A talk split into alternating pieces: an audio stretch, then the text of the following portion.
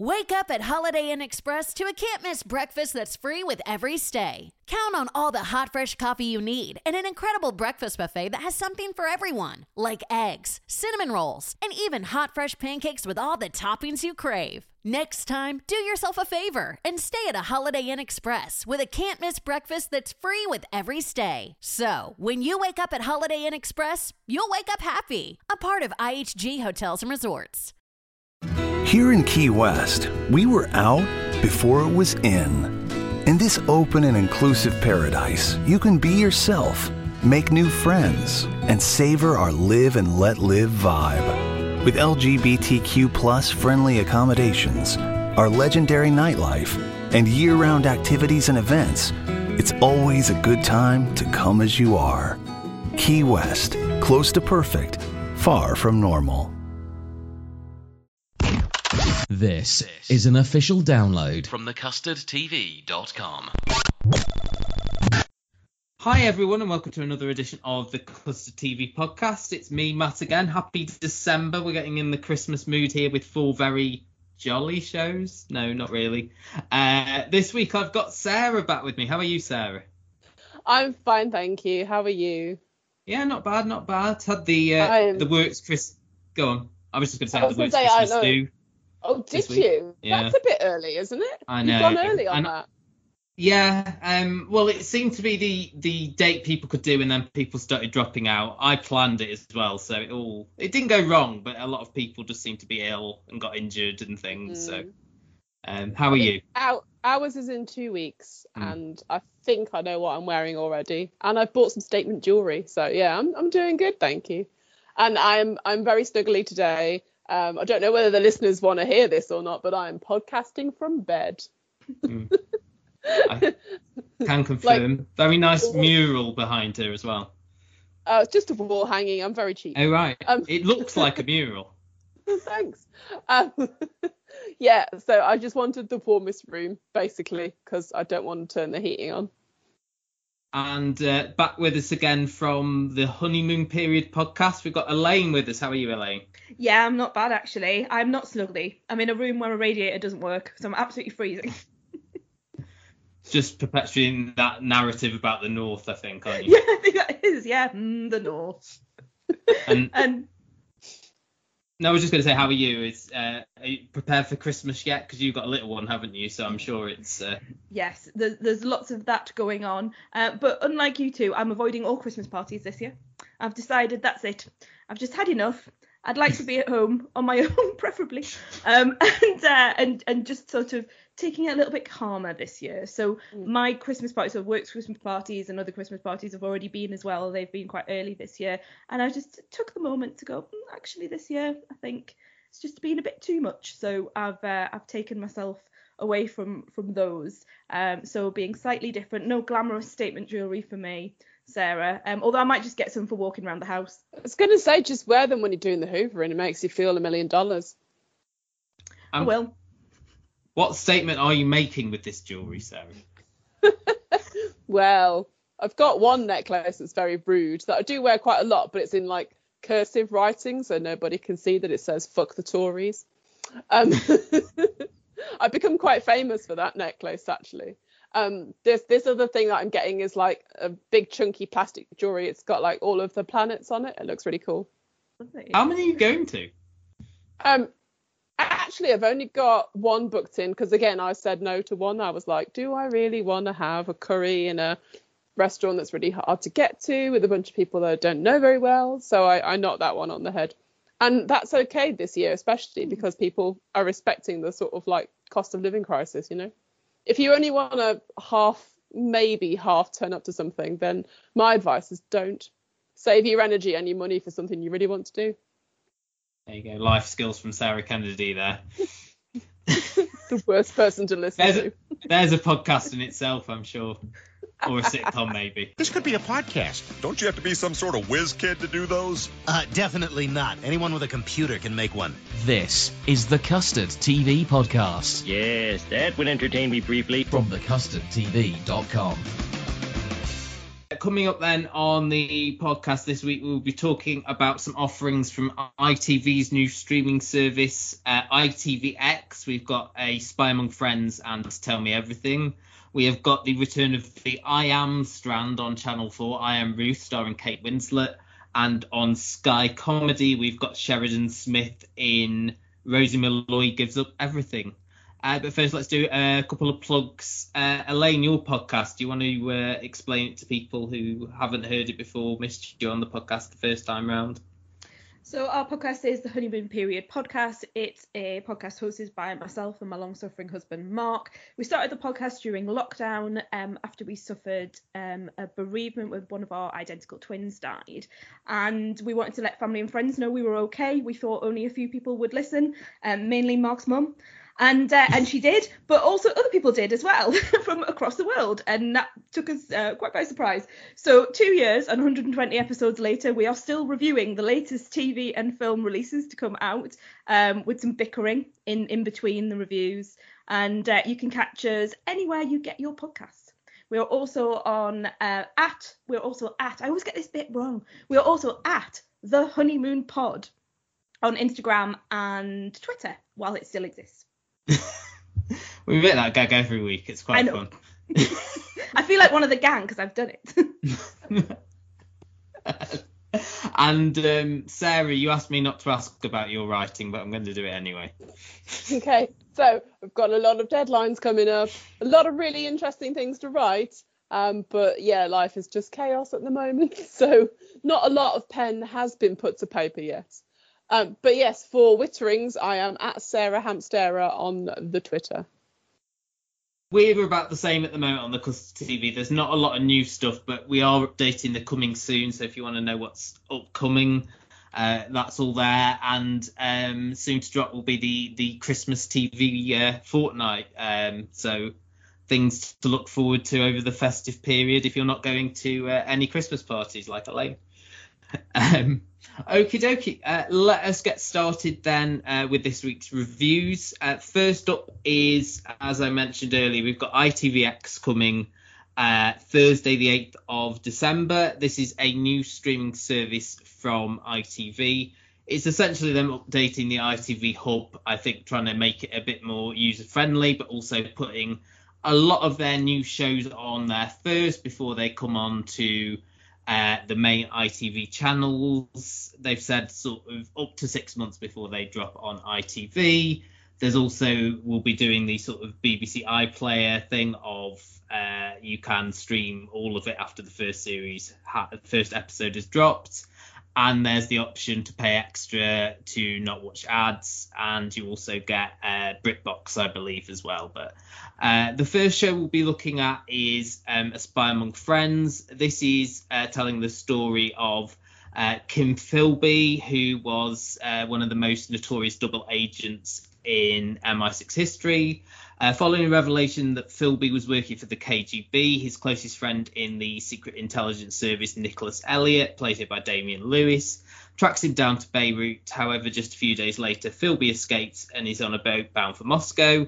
Philby's escape triggers an investigation by M I five, which is led by uh, Missus Lily Thomas, who's played by Anna Maxwell Martin, who believes that Elliott may have something to do with his friend's disappearance. However, was this due to do with loyalty or an M I six plan to have Philby go undercover once again, but this time divulge secrets about the K G B? Now, before we go into sort of what we thought about this proper, I have to ask Elaine, Anna Maxwell Martin's character comes from Newcastle. What did we think of the accents? You know what? For a long time, and I feel really bad saying this because I love Anna Maxwell Martin. For a long time, I thought she was Irish. um and obviously I'm attuned from from being from the northeast, and I've lived here all my life. I'm attuned to people who are from round here, so I can pick it up, and I get really excited when I find people as well. Like, oh, we've got like a Geordie on the on the T V, and she it becomes a plot point as well because Damian Lewis's character does say to her, oh, you know, where, where where's your accent from? And it's very clipped uh, English accent um that I can't do.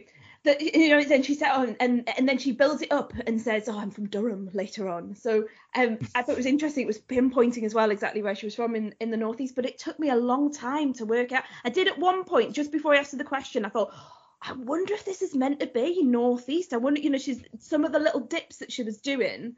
like that, like doing. Um, I thought, oh, I recognise that, but I genuinely thought she was Irish for mo- most of it until they uh, put that plot point plot point in. It, Once they it got did it, it sound better. It sounded so weird coming out of her mouth. Yeah. It was just, it, uh, it was too false. I didn't like it. See, I thought Scottish myself. That's where I, my I went initially. Are you a fan of, of spy dramas generally, Elaine? Or, do, you know, is this something that appealed to you before I asked you to watch it? Or Yeah, yeah? I, I I do like, I like crime. I like thrillers. Um, I, spy drama, you know, spy craft, spy master is always very interesting to me. Um, so yes, when you said, oh, we're going to put this on, and I knew it was really a flagship show for I T V X as well. There's been a lot of talk around this. I think um, Damian Lewis and Nick Murphy, who is behind the show, they've been on lots of other podcasts as well that I listen to, that, you know, they seem to be doing the rounds, and there's been pieces in the newspapers as well. So really, really pushing this. Uh, so yes, I was intrigued as to what I was going to see. And did you enjoy it?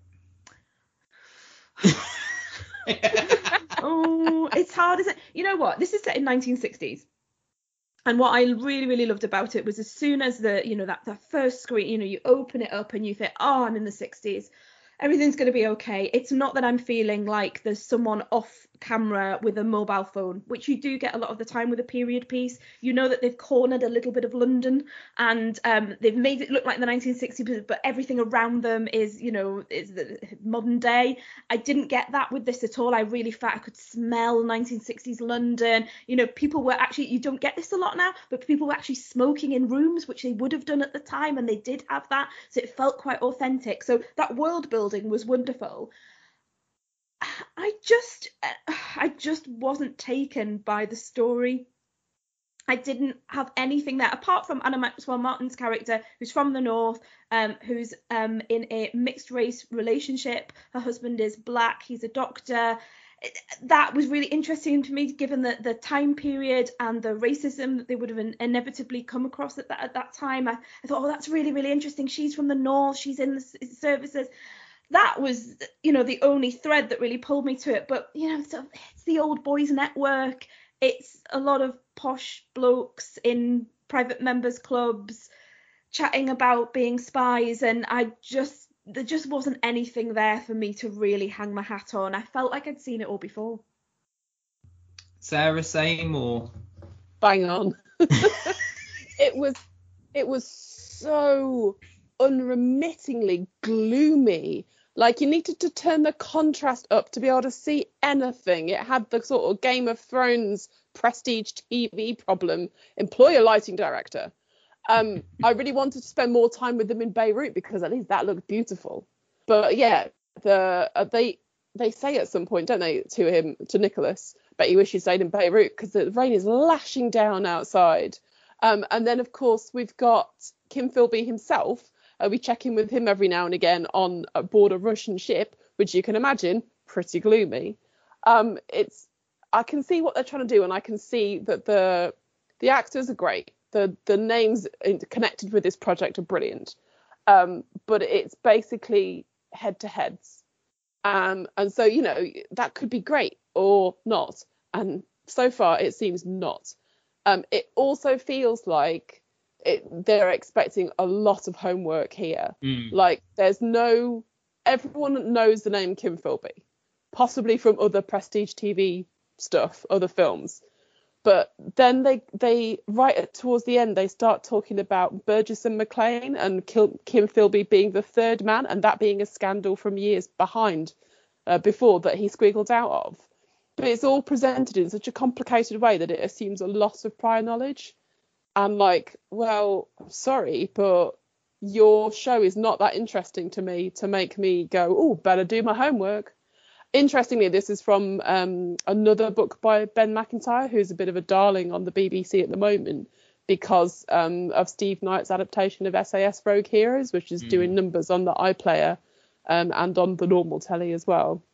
So, yeah, to to have the same writer. Obviously, this is, you know, works of historical fact, with probably with a little bit of, you know, embellishment. Um, but yeah, to, it's so strange to have two shows from the same sort of source material on at the same time, for them to be so radically different. There's like, there's nothing fun about this. Um, despite the last scene where they're at the theatre. Um, and it's that Morecambe and Wise on stage. I, it is, I thought it? so as well, yeah. Yeah, I wasn't sure if it, I was getting it a bit wrong, and I was thinking of like um, the Goon, not the Goon, you know what I mean? Like the Goon Show, the Goon and, show and stuff yeah, like that. Yeah, yeah but yeah. That's, that would have been sort of fifties rather than early sixties, wouldn't it? Yeah, they weren't great so, Morecambe and Wise lookalikes, I have to no, say. No, I've, I've seen a better tribute act for sure.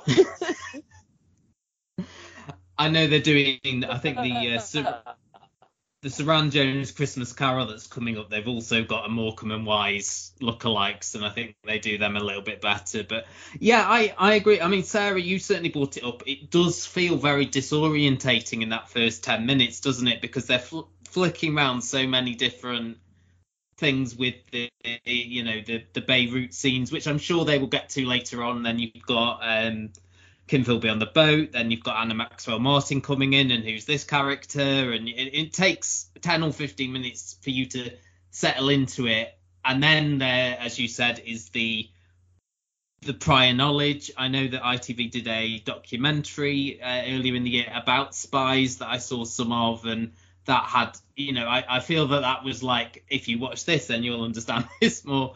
Um I, I did, like you said, Elaine, really like Anna Maxwell Martin. She was probably the best part of this.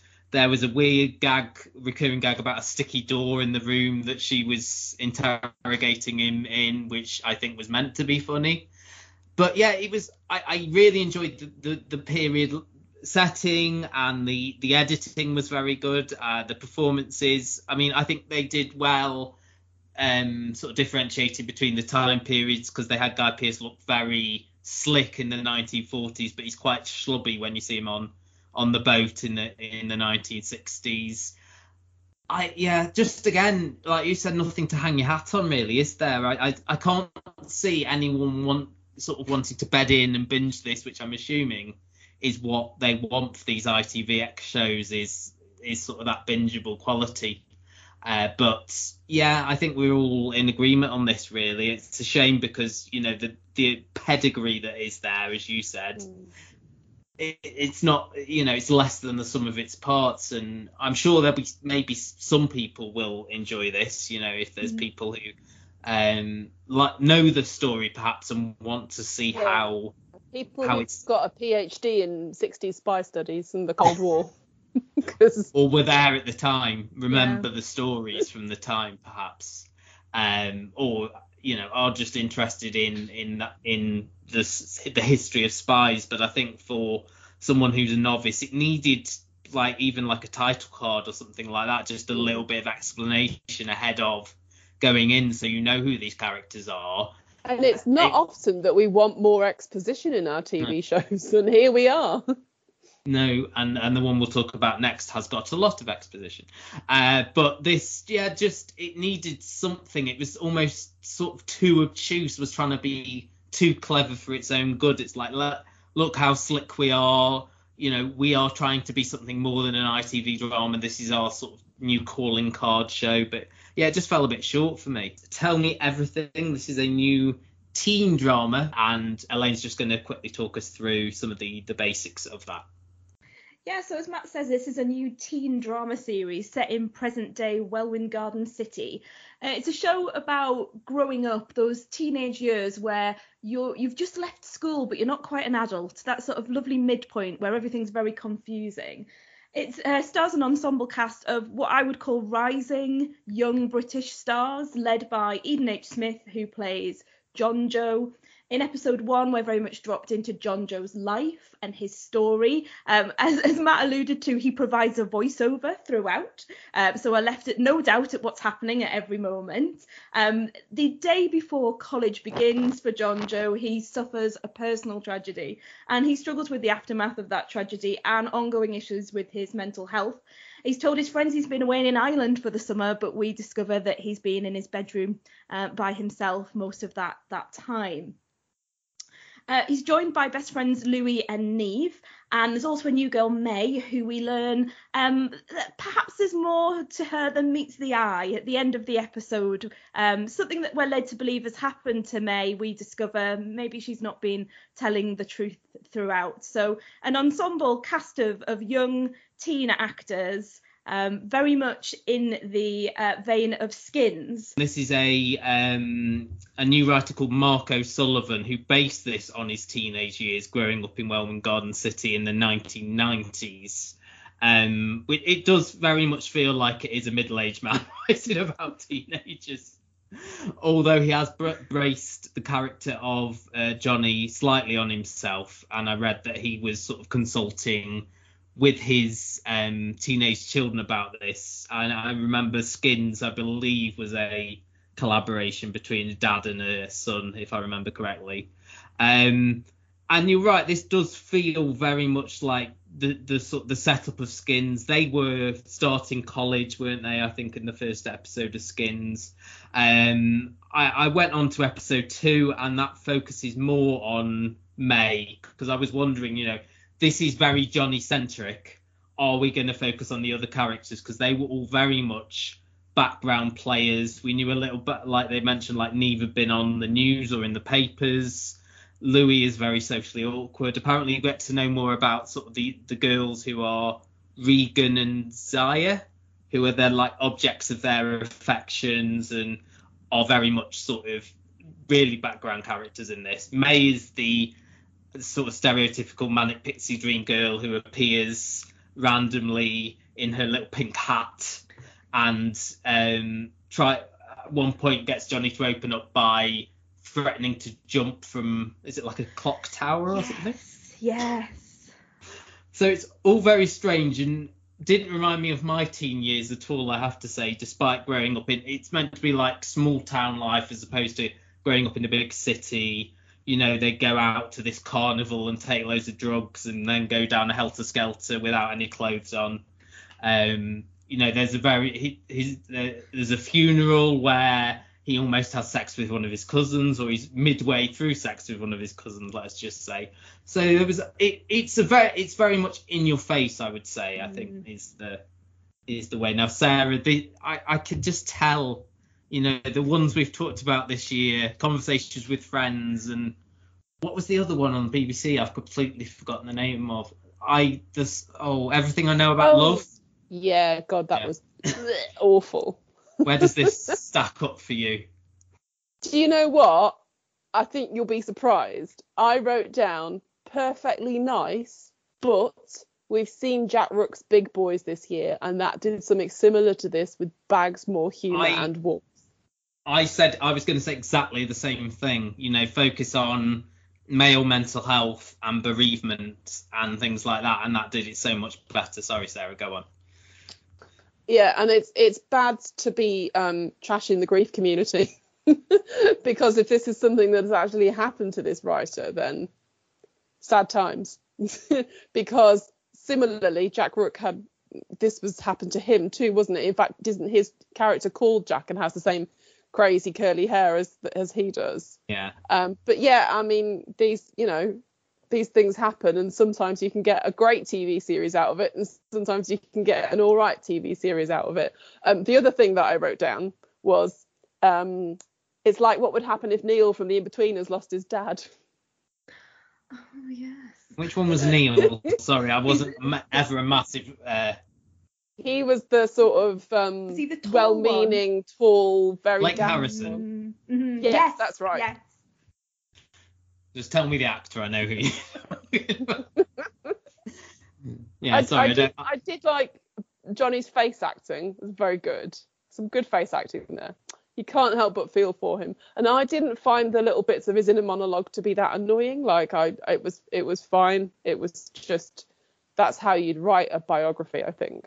Um yeah the stuff at, at the funeral with his Irish cousins obviously was definitely the funniest, but yeah otherwise it was just a bit forgettable. I suppose if you actually live in or near Welwyn Garden City, you know you'll be rooting for it, but it's not for me. I don't know whether it would have been better had it been a a period piece, you know set in, and rather than having to have all this stuff about mobile phones and posting things on your Insta where the writer possibly wouldn't be as au fait with because he didn't grow up with that. But Elaine, what did you make of it? Well, I was just thinking about that because there was one, there was one scene that, um, as, as someone who's part of the, the, the deaf community, Sarah says, that I really enjoyed, which was when he put on his Insta that he wasn't going to a funeral, he was going to a funeral. With the F U N in capital letters. Oh, why have I not thought of that before? That's brilliant. I'm going to write that down. Uh, so, the, and there were scenes with a with a priest as well, which I found the the, the, the conversation he had with the priest, which was really, really, you know, it's not what you would normally do, but it was it was fun, and I, I like that darkly comic humour. I just wonder if I'm the wrong demographic, because most of the time I just spent just really wanting to give them all a big hug and a cup of tea. And maybe sit down and talk about counselling, and you know, and, and that's kind of where where I was coming from, rather than being enjoying that experience of seeing them sort of taking the drugs and having sex and and all that. Most of the time, I was thinking, oh love, calm down a bit, it'll be fine. You know, these things yeah. will come and go, and you'll it get was... older, and you'll be tireder. You know, that's kind of, so it's an age thing, I think. Yeah. You need what the did, ibuprofen. Did you... you don't need the fun drugs. Um, so was it Louis who was the sensible guy who was picking up their clothes and chasing after them? I like, I totally respected yeah, him. That's what totally. I would have been doing as a teenager as well. You'll need these back. You'll get cold. You were the sort of the designated chaperone, were you? So yeah, that was it. Yeah. You sort of rebelled as you got older. Exactly. That's right. um, and I think another element that they put in here is like me- most of the adult characters are idiots. I found, I don't know if that was like a, you know, there's the guy who's the trainee counsellor who's doing a course but normally teaches media studies, and as you say, there's the priest who's like the other priest. Um that seemed to be like a da- and Skins did that as well, didn't it, where all the adult characters are are idiots. But I just it feels like maybe as well that there was an initial idea here and then it got changed when maybe mm. sort of I T V got their hands on it a little bit, and oh, we have to make it a bit more sexy. We need to have, put some drugs in here, put some, you know, because this is what Skins did and we want this to be sort of our Skins. Mm. Um, did you, Elaine, I know Sarah's feelings on this, but did you watch Normal People? And, yes, I did. Yeah, did you enjoy I, that? I did. I really, really enjoyed it. Um, yeah. I love the relationship and, and actually all the relationships involved in, in Normal People. It really took me um, in a way that I didn't expect because I hadn't read the book. And I, I, not just the connection between the main characters, but also the relationships with other family members as well. That relationship that she has with her mother and the brother, and oh, there's some of that that was very, very difficult to watch and to to take in, and really stayed with me actually. So yeah, I, I really, really love Normal People. This is very this is very different, isn't it? Yeah. It's very different. But I I love the soundtrack. It's raucous, and it had the Buzzcocks, um, Everybody's Happy Nowadays, as the opening song, and it's quick edits and a uh, very, very different atmosphere. Yeah, but you didn't feel, I suppose, didn't feel too old for Normal People was my sort of picking up on. No, oh. I suppose not. I think we, because we, we see them going through time, and I'm someone who works at mm. university as well. So when they got into the university side of things, I could, I, I, I'm around lots of people who were who were that age, and I speak to lots of people in that demographic, so that didn't feel too far removed. Where, the, where was this? I think Johnny's meant to be sixteen, I read. Um. And I, I couldn't, that that's not what came to me when I first started watching it. I got a bit of a shock when I saw that he was in that sort of that teen, going from his G C S Es into his college years. Um, yeah, the actor does look about twenty-five. Yeah. As they always do in these things, more or less. You know, occasionally you get the actor who is of the appropriate age, but mm-hmm. generally um, they're a lot older. And I don't know if as if they're trying to do like a, a British Euphoria was the other thing. I don't know if. Have you watched Euphoria, Elaine? Yes, I have. Yeah, yeah. It, it, a slightly lighter version of Euphoria, mm. maybe. But yeah, I see what you mean. Yeah, because these drugs didn't seem to affect them the way that drugs affect mm. the, uh, the main mm. character there. But uh, yeah, so um, this also on I T V X. We're turning now to Channel four, another sort of look at teens and, and social media and, and things like that. This is uh, the... Have either of you watched any of the I Am films before? Did you watch Sarah, not at all. Elaine, did, did you watch them all? Or I haven't watched them all. I watched the, um, I can't remember what her name was, but I watched the Saran Jones, I Am. Mm. That was oh, around. No, I did watch that one. Was that around like mental health and? It was, was she, yeah. Bi- was she bipolar? Yeah, I remember that one. Yeah, I, they I never really said. They never did they? really say, um, but mm. certainly having a mental health crisis. And that that was, I mean, I think I've seen them all. Uh, the one with, I think they're all on all four. I would really recommend the one with Vicky McClure. That's all about domestic abuse. Anyway, this has got Kate Winslet in. It's I Am Ruth. And Sarah, if you could just uh, set it up for us. Yeah, sure, no problem. Um, so um, this is Dominic Savage and Kate Winslet, and they've co-authored this, which I thought was quite interesting. Um, Kate Winslet is Ruth, who is a suburban middle-class mother with two children. Um, Billy, the older boy, is at university, um, and Freya is the daughter who's still at home. Um, she, Freya is age seventeen, and their relationship at the moment is frosty. Nobody is talking to each other, and nobody is making an effort to talk to each other, and I thought it was just... Wake up at Holiday Inn Express to a can't-miss breakfast that's free with every stay. Count on all the hot, fresh coffee you need and an incredible breakfast buffet that has something for everyone, like eggs, cinnamon rolls, and even hot, fresh pancakes with all the toppings you crave. Next time, do yourself a favor and stay at a Holiday Inn Express with a can't-miss breakfast that's free with every stay. So, when you wake up at Holiday Inn Express, you'll wake up happy. A part of I H G Hotels and Resorts. Here in Key West, we were out before it was in. In this open and inclusive paradise, you can be yourself, make new friends, and savor our live and let live vibe. With L G B T Q plus friendly accommodations, our legendary nightlife, and year-round activities and events, it's always a good time to come as you are. Key West, close to perfect, far from normal. Awfully depressing and very sad and very recognisable at the beginning. A mother and a daughter just not talking to each other. Um, but it culminates in um, quite early on. We see these little hints, but again, nothing, nothing outlandish, nothing soap opera-y. That Freya has got a problem. She's restricting her eating. Um, she's obsessive washing. She's taking pictures of. like semi-clothed pictures of herself to be judged on Instagram or similar social media. Um, and her mum is convinced that this is all social media's fault. It's all the fault of the phone. Um, but I think uh, Ruth is very lonely. Um, she might have an un- unhealthy relationship with food and exercise as well. We see her at like a um, spin class. We see her um, cold water swimming. This is something that she does every week. Um, we also see her immediately coming home and reaching for the wine in the fridge, halfway through an argument with her daughter. And these are screaming, yelling, obscenities arguments. When they finally do communicate, it's just at volume. Um, she goes, I can't do this. And she runs to the fridge for something to eat in the middle of a conversation. I'm like, love, your daughter has not learned all of these bad habits and self-hatred from the internet. It's from you as well. Um... So this is, um, it's with adverts, this is a two hour long feature length special uh, that is unremittingly bleak. Um, it is hard work. And I knew that going into this. And I think, I don't know, I think, I don't know whether it, it's it's particularly affecting for a woman or just for anyone who's ever had a, a tough time as a teenager. It's really hard to watch this.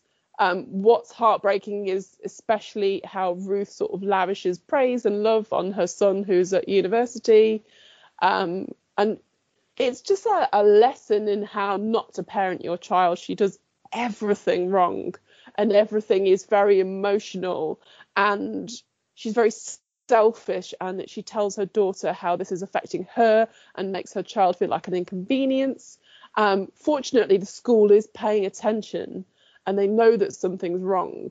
But um, I think snobbishly, um, but also wanting to remain in control, Ruth is like, I don't need any help.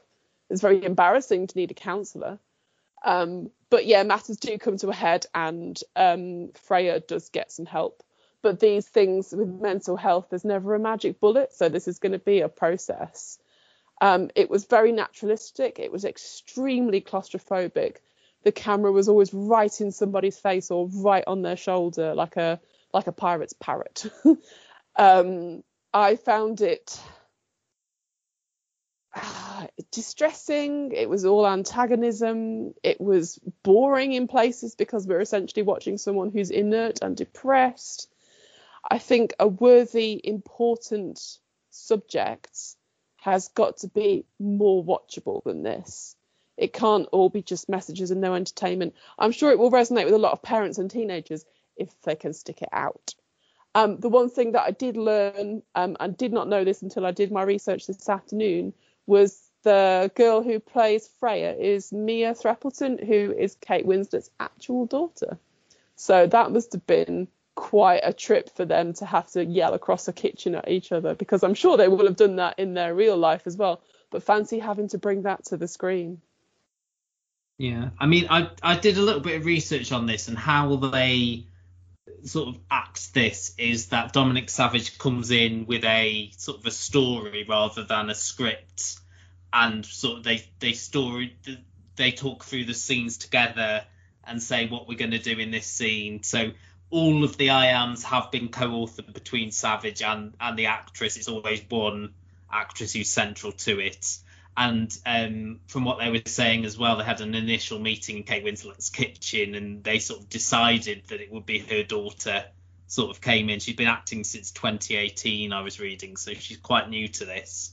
Um, but yeah, I, I mean, I, I essentially agree with a lot of the stuff you said there, Sarah. Um, all the other I Ams have been, you know, forty-five minutes without ads, so fit an hour slot. And I was wondering why they decided this was going to be a feature length, because there wasn't that much contact con, content. That's the word I was looking for in there. I mean, the, the last sort of ten, fifteen minutes, you were led to believe that something sort of significant is going to happen. And then it does, you know, we, we're leading, are we leading up to a trauma? She's taking son back to the uh, train station and leaving daughter unattended. Um, and is something going to happen? Luke's criticism of all of these films has been that nothing, nothing really happens at the end, or nothing really happens throughout. And I think you could say the same here. I thought Kate Winslet was, was you know, it's Kate Winslet, so she's going to give a good performance, isn't she? And actually, I thought Mia Threppleton was good. It, it's re- this uh, this will sound really hard. She was good when she wasn't speaking. I don't know if that makes sense. Like her in those scenes where she's taking the photos, you can tell so much. You know, her her sort of physical acting, her body movement. She conveys that sort of uncertainness of teenage life. Teenage. I mean, this is something, as the only person on the podcast who's never been a teenage girl, I don't, I couldn't relate as much. But you know that you, you're not sure where you are, and actually where she confronts her and says, "Tell me how you're feeling," and she says, "I can't." I felt mm. that was quite, you know, that was a good scene. But there's just so much that's dialogue free, which I, I don't mind as much. But I just thought here, because we had ninety minutes with these characters, they didn't give us enough, which is a shame, because there is, as you say, there's important stuff in there. And actually, um, EastEnders are doing a similar storyline at the moment with self-harm. And actually, that seems to be really well researched. And within the body of a soap, you can fit those scenes in without them being too overexposed or too, you know, just, as I say, I think they tried to make this realistic, but to the detriment of maybe an audience who are just waiting for something to happen. What about you, Elaine? Yeah, I, do, I agree with both of you. I'm just nodding away frantically as you're both speaking, because I, I I found it very distressing. Like Sarah says, it was a distressing watch, and at times I walked away from it because I needed just to have a little bit of a break, um, because I, I found Freya's um descent in, into despair and depression, anxiety, self-harm, like you say, O C D traits, it, just to be really, really upsetting. And also um Ruth's reaction to that, whilst on the surface, you know, when she first starts out and she's she she does this thing, and it must, it must have been something she's she's she's thought to do, because there's been a lot of thought put into this, but she's calling her darling, and she's got, come on now, darling, come on now, darling. And it's all very light, and it's, she's not antagonistic. She's like, oh, I'm so sorry, I shouldn't have done that. And let's, you know, and she's really trying to diffuse the situation and think, oh, God, good parenting, Ruth. And then she'll turn around and call her a name, or she'll do all of those the, those things that Sarah was talking about that we know aren't good when we're modelling that to our children. And and really undermines everything that she's doing. Mm. And then you can completely see where Freya's picking this up on. And I, I suppose, as an audience member, I was thinking about this. I suppose we we are put in the position where we are judging Ruth's parenting. And, and mm. in every scene, we're, we're being asked to make a choice. Oh, is she a good parent? Is she a bad parent? And, and I thought that was very interesting to, to be put in that position, because then I felt bad for judging her. The thing, well, what would I do if I was in this situation? Would I be able to remain calm, and or would I be going to the fridge and, you know, getting out a big bar of dairy milk? And, you know, probably yes. And, you know, how would we cope with with this? Well, maybe we would cope by going cold water swimming just to get a, get out of the house, because, as you say, it is so claustrophobic. Mm. and And then I think that's my problem with it, is that things went on for so long. There's so much silence, which is effective. But as an as a viewer, I found myself wanting to skip ahead a little bit, skip ahead a little bit. And as you say, Matt, I was waiting for a denouement. I was waiting for something to happen. I was waiting to find out what was going on with this social media, because they don't give us a massive insight into the sort of sites that she's using or what she's doing. There's there's some suggestion that she's taking photos um, that are um, utilising B D S M, or, you know, or um, the photographs are almost getting um, more and more explicit. And at one point I thought maybe she's sending these photos to a particular person, or she's being coerced into sending these photos, she's being blackmailed, you know. And the, there's a beautiful scene actually with the the school, the teacher and and Ruth, and where they're saying, you know, we've seen a difference in the last year. Has something happened? And I was waiting to find out what that something might be. And maybe it was something to do with Ruth. Maybe it was something to do with the. I, at one point, I had a moment because my my whole um crime drama head came on. I thought, oh, is it the brother? Is the brother doing something to to you know? to upset her, and oh, some kind of abuse? You know, I was work, trying to. My brain there's, was going like that. There's no mention of dad either, so I was no. like, well, is that the missing link? Mm. Is there a, a void in this family for some reason? Mm. Never mentioned. And and and of course, in real life, there isn't off. You know, there's often not a, a, a there's a case where something big happens, and then there's so I, I can see that this hyperrealism, but it just left me hanging quite a mm. lot. Um, so completely in agreement with, with everything you said. I thought it was beautifully acted.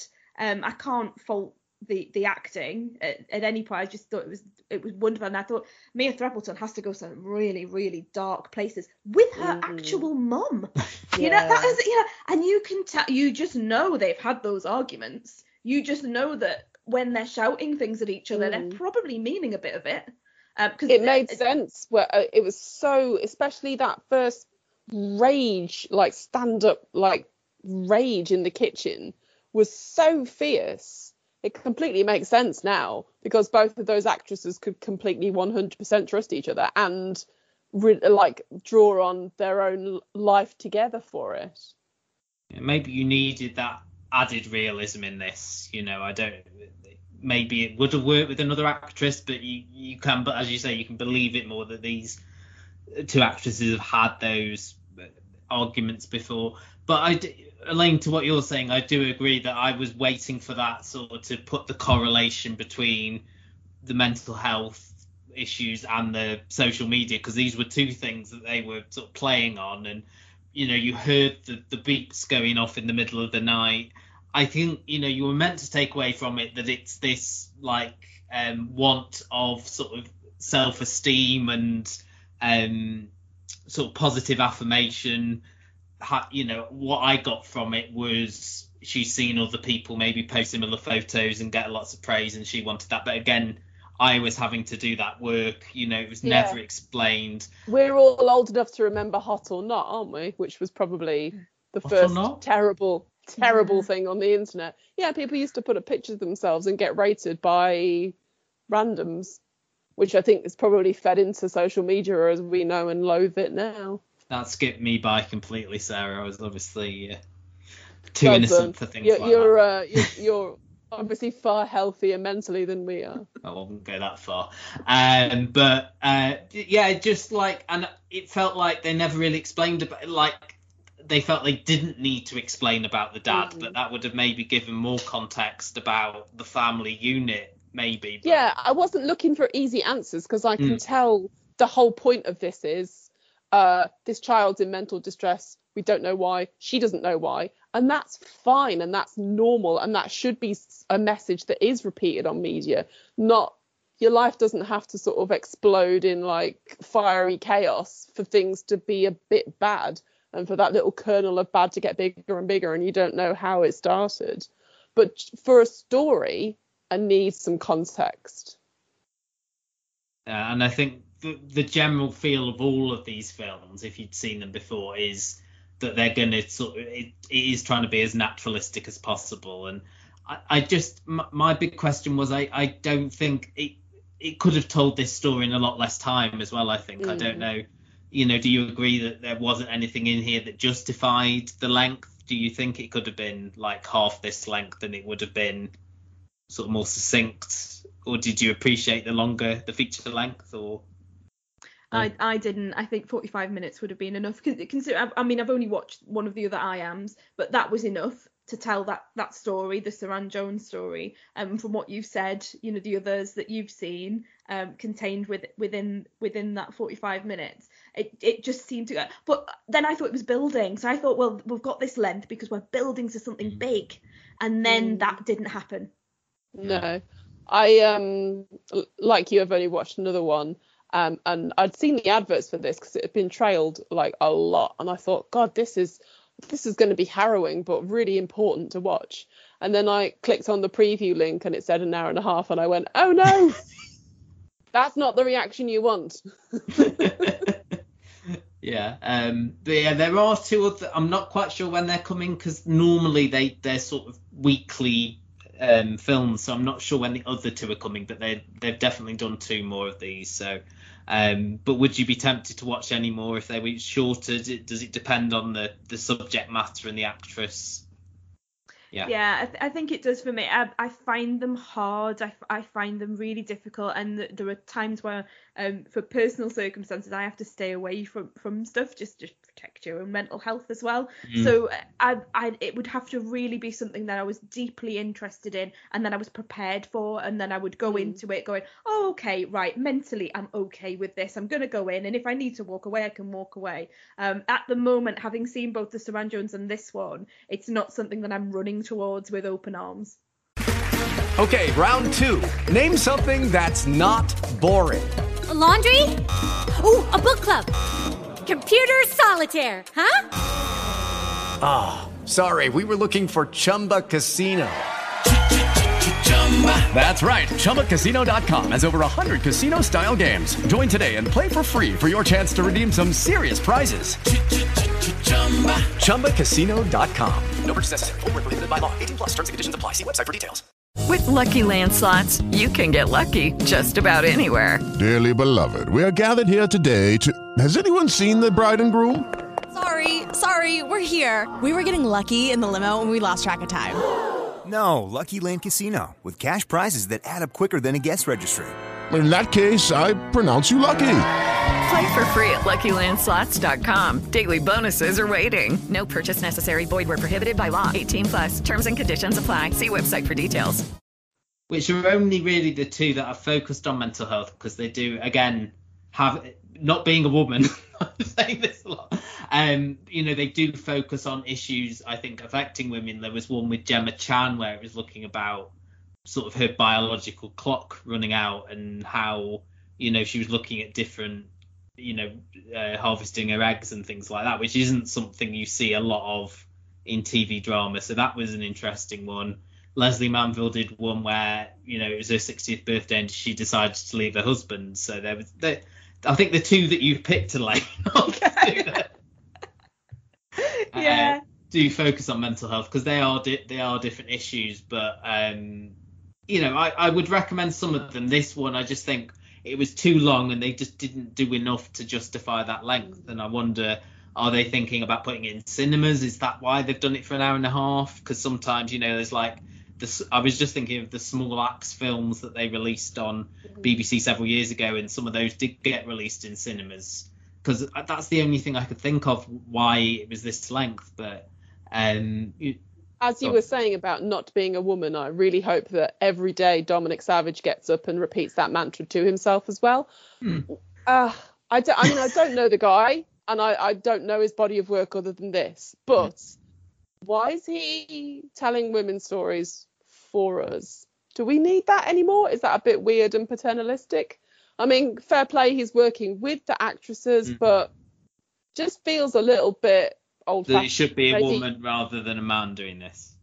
I, I, I really feel that it would be, I mean, it's good, but I really feel that it would have that extra sparkle of authenticity if it was. It just feels a bit strange. But hey, Dominic, you do you, sunshine.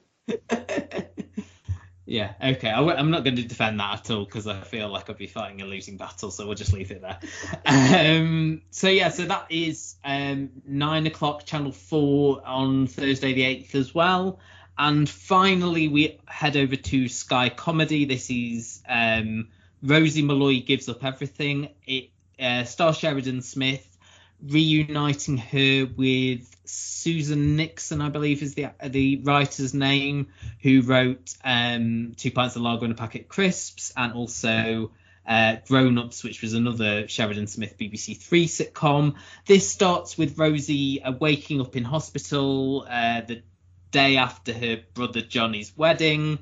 We flash back to learn uh, Johnny had recruited Rosie to be his sort of best man, best person um, at his wedding. She's horrified to learn that it was a dry wedding due to the bride's mother being a recovering alcoholic. Uh, despite this, she sneaks in both uh, drink and drugs into the ceremony, which leads to her collapsing and being in hospital and her sort of falling out with her brother.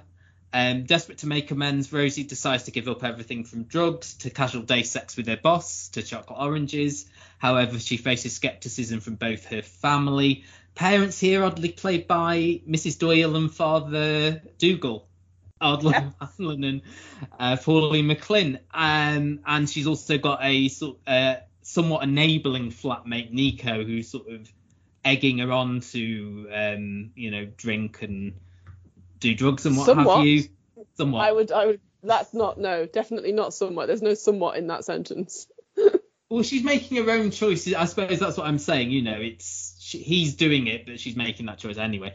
Um, but as the series goes on, we learn more about where Rosie sort of acts this way and whether she will ultimately be able to give up everything. Did anyone watch past episode one? Yes, I watched you, episode two. And Elaine? No, episode one only for me. Okay, because I think episode two, if you do watch on, it sort of ex- explains the character a little bit more, and I wondered why they left it. You know, they do explain why she is acting this way. Did you agree, Sarah? You know, they, they do give you a little bit more context around the character. Yeah, no, I, I think that was fine, or else episode one would have just been a pity party, and we need to see her firing on all cylinders and being that sort of, like, crazy rock and roll. Um, because, like, horrible as it is, that sort of self-destruction is kind of entertaining. I mean, you know, the the theme song references Amy Winehouse. Yeah, we're in and, that situation here. We're in that territory. And I think, I mean, I'm not t- talking out of turn here. I'm sure at some point you've drunk gin at Haribo and watched Drag Race. Am I right in that? I, I don't like Haribo. Oh, okay. Everything else about that is accurate. What did you What did you make to it then, Sarah? Um, I quite enjoyed it. A difficult thing to enjoy, but so nice to see Sheridan Smith back doing comedy again. And I thought her parents were wonderfully cast. I mean, what a great couple. I'd want to be friends with them too. Um, my major overriding thought was, like, how can she be this dependent on everything? Like, even stuff I've never heard of, she's probably addicted to. Um, how can she be this self-reliant, be promoted at work, and have so many friends who adore her? Like, I wish I could be half that adorable and half that squiffy all the time. You, you are adorable, Sarah. Go on, I'll give you some affirmation. Cheers. um, I know I, I I I enjoyed it. I wanted to enjoy it, and I'm glad that I did enjoy it. And of course, because of the subject matter, it is a little bit difficult in places, and you wonder about whether you should be laughing at this sort of thing. Um, but it is. I think it's pitched well between, you know, let's have a proper think and a proper talk about addiction, and also look, she's fallen into a flower arrangement, you know.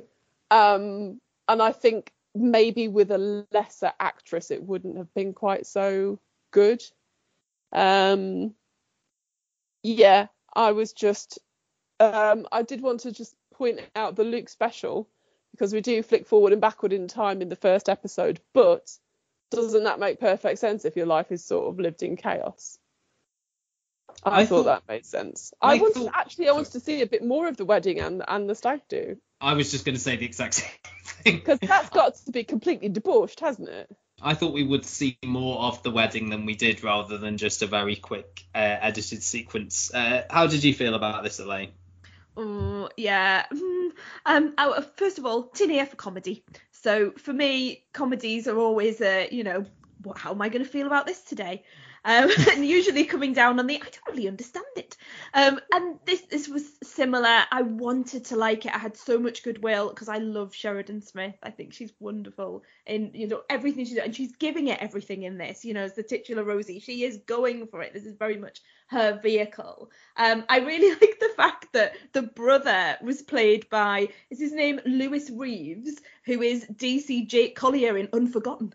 So I was excited when I when he popped up as well. I was like, I know oh, I didn't him from somewhere. No, I I saw the actor, but I I couldn't place him from that.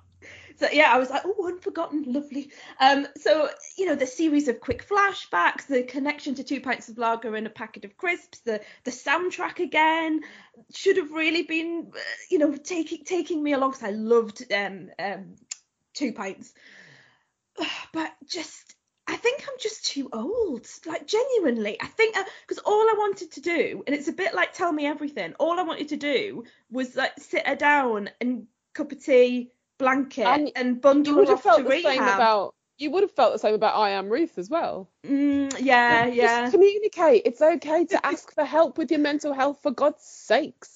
You and don't want to rattle around com- in your own brain with yourself. That's the worst thing. Is that the title of this week's podcast? It is. It is. Get out of your own brain. Do not live in there the whole time. It is bad for you. Like, I realise this is a comedy, right? I really, really, like, and I'm coming at it from a very serious perspective, but it did say on the titles, addictive new comedy, and I'm just not sure, and this is probably just, just from my point of view, I'm just not sure that addiction's that funny, and this is completely from a person who thinks death's hilarious, so I should be completely on with the old addiction or tragedy, or I should be saying everything's funny, but I just didn't find it funny, and that's that will be me, that will be a personal thing, because comedy for me it, it it's just not a not a thing that I can quite get my head around for all sorts of reasons. I loved seeing Ardlo Hanlon and, and uh, Pauline McLean as, as the parents, the very very irresponsible parents. I just wanted to give mm. them a shake as well, because our dad's obviously in, in dire straits, and our mum's going, oh, a dry a dry wedding, what's that about? Well, the the, the mum of the bride is an alcoholic, of course it's going to be a drama. So yeah, maybe I just come at it from a very very serious perspective, and this this just wasn't for me. I didn't feel compelled to go on to episode two, but from what you've said, maybe I should give it another well, another turn. No spoilers for episode two, but it gets a bit more deathy. There's a oh. suits on more death, so well, maybe that's deathy. For me. Yes, you might you right. might be on home turf by episode two. Right, I'll give it a go. There's sort of past death and present death, isn't yeah. there? Because you sort of yeah. learn. There's, there's a hint of a death in the past as well. I mean, what I would say is that all episodes are available from Wednesday the seventh, which is when this podcast should be going out. So, you know, all, all episodes are dropping on now, even though the, it's only the first episode that's available on Sky Comedy. I would sort of say it feels very like two different things here, because when you've got mm. Ardlo Hanlon and Pauline McLean, I found all those scenes hilarious. They were...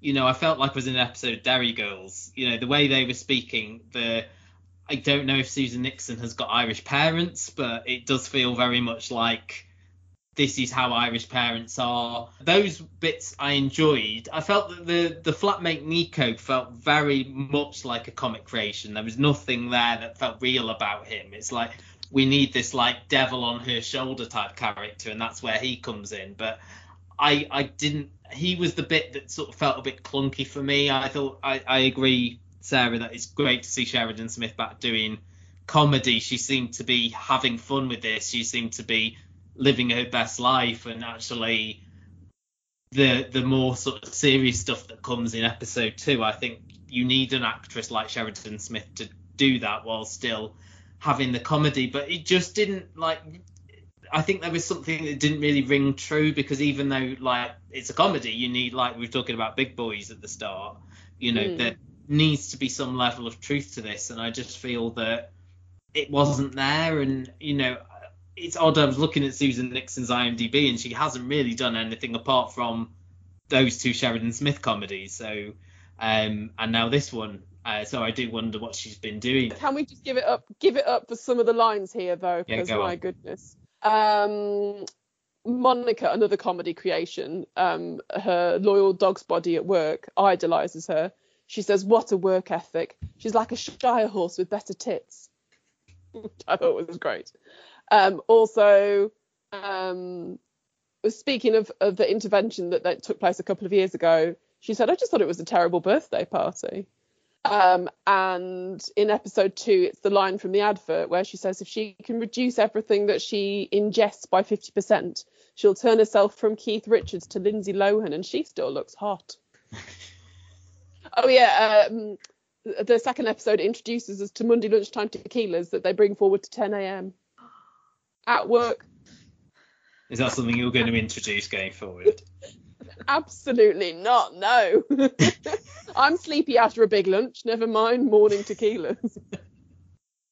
Maybe that should be the title of this episode.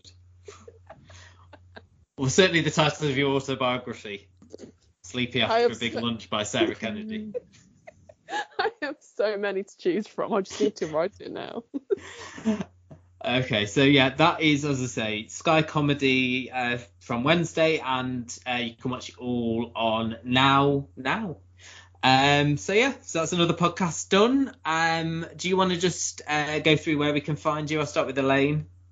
So uh, we are the Honeymoon Period Podcast. You can find us anywhere you get podcasts, and at the Honeymoon Pod on Instagram and Twitter. And Sarah? Um, I am at Sarah Hamstera on Twitter, and my T V writings are at why now dot co dot uk. And we are at Custard T V Pod. I am at Matt's T V Bar. It's Luke at Luke Custard T V. Um, please rate, review, and subscribe to us. And if you would like to be on the podcast, then please uh, send us a D M, or you can email us custard t v reviews at gmail dot com. Next week, we will be talking about Uh, David Tennant in Litvinenko. We will be talking about The Return of Little America on Apple T V, and uh, Copenhagen Cowboy on Netflix as well. So that is all to come. Uh, but thank you for listening, and goodbye.